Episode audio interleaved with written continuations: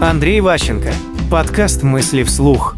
Бзик начальника. У начальников, у современных, у многих есть такой бзик плохой. Они хотят быть честными. Они хотят сделать в компании честные правила игры. Типа там объективные KPI, объективные системы, там какие-то расчеты. То есть, короче, э, хотят э, не нести ответственность за оценку людей. Типа они сами себя оценивают по неким общим правилам. Наши люди так устроены, что они правила любые взломают. У нас никто в гору не лезет, все в гору обходят. И поэтому начальник обязан быть субъективным, хотя бы наполовину. Вот есть объективный KPI, процентов 40, а остальные 60 – это воля начальника. Он обязан выносить свои суждения, оценивать людей, давать им через деньги обратную связь. Нравится, не нравится, ценю, не ценю, там, и думать об этом. То есть у начальника должны мысли вообще возникать, что есть работники.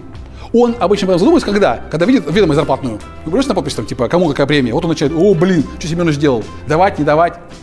И вот эти муки выбора, их так бесит, что они хотят купить какую-нибудь там CRM-систему, которая все посчитает сама. Все учтет, все проконтролирует и вынесет вердикт. Васе там тысячу рублей, а Кате 50 тысяч рублей. Уже она работала лучше. Мысли вслух. По материалам курса Андрея Ващенко «Личная эффективность».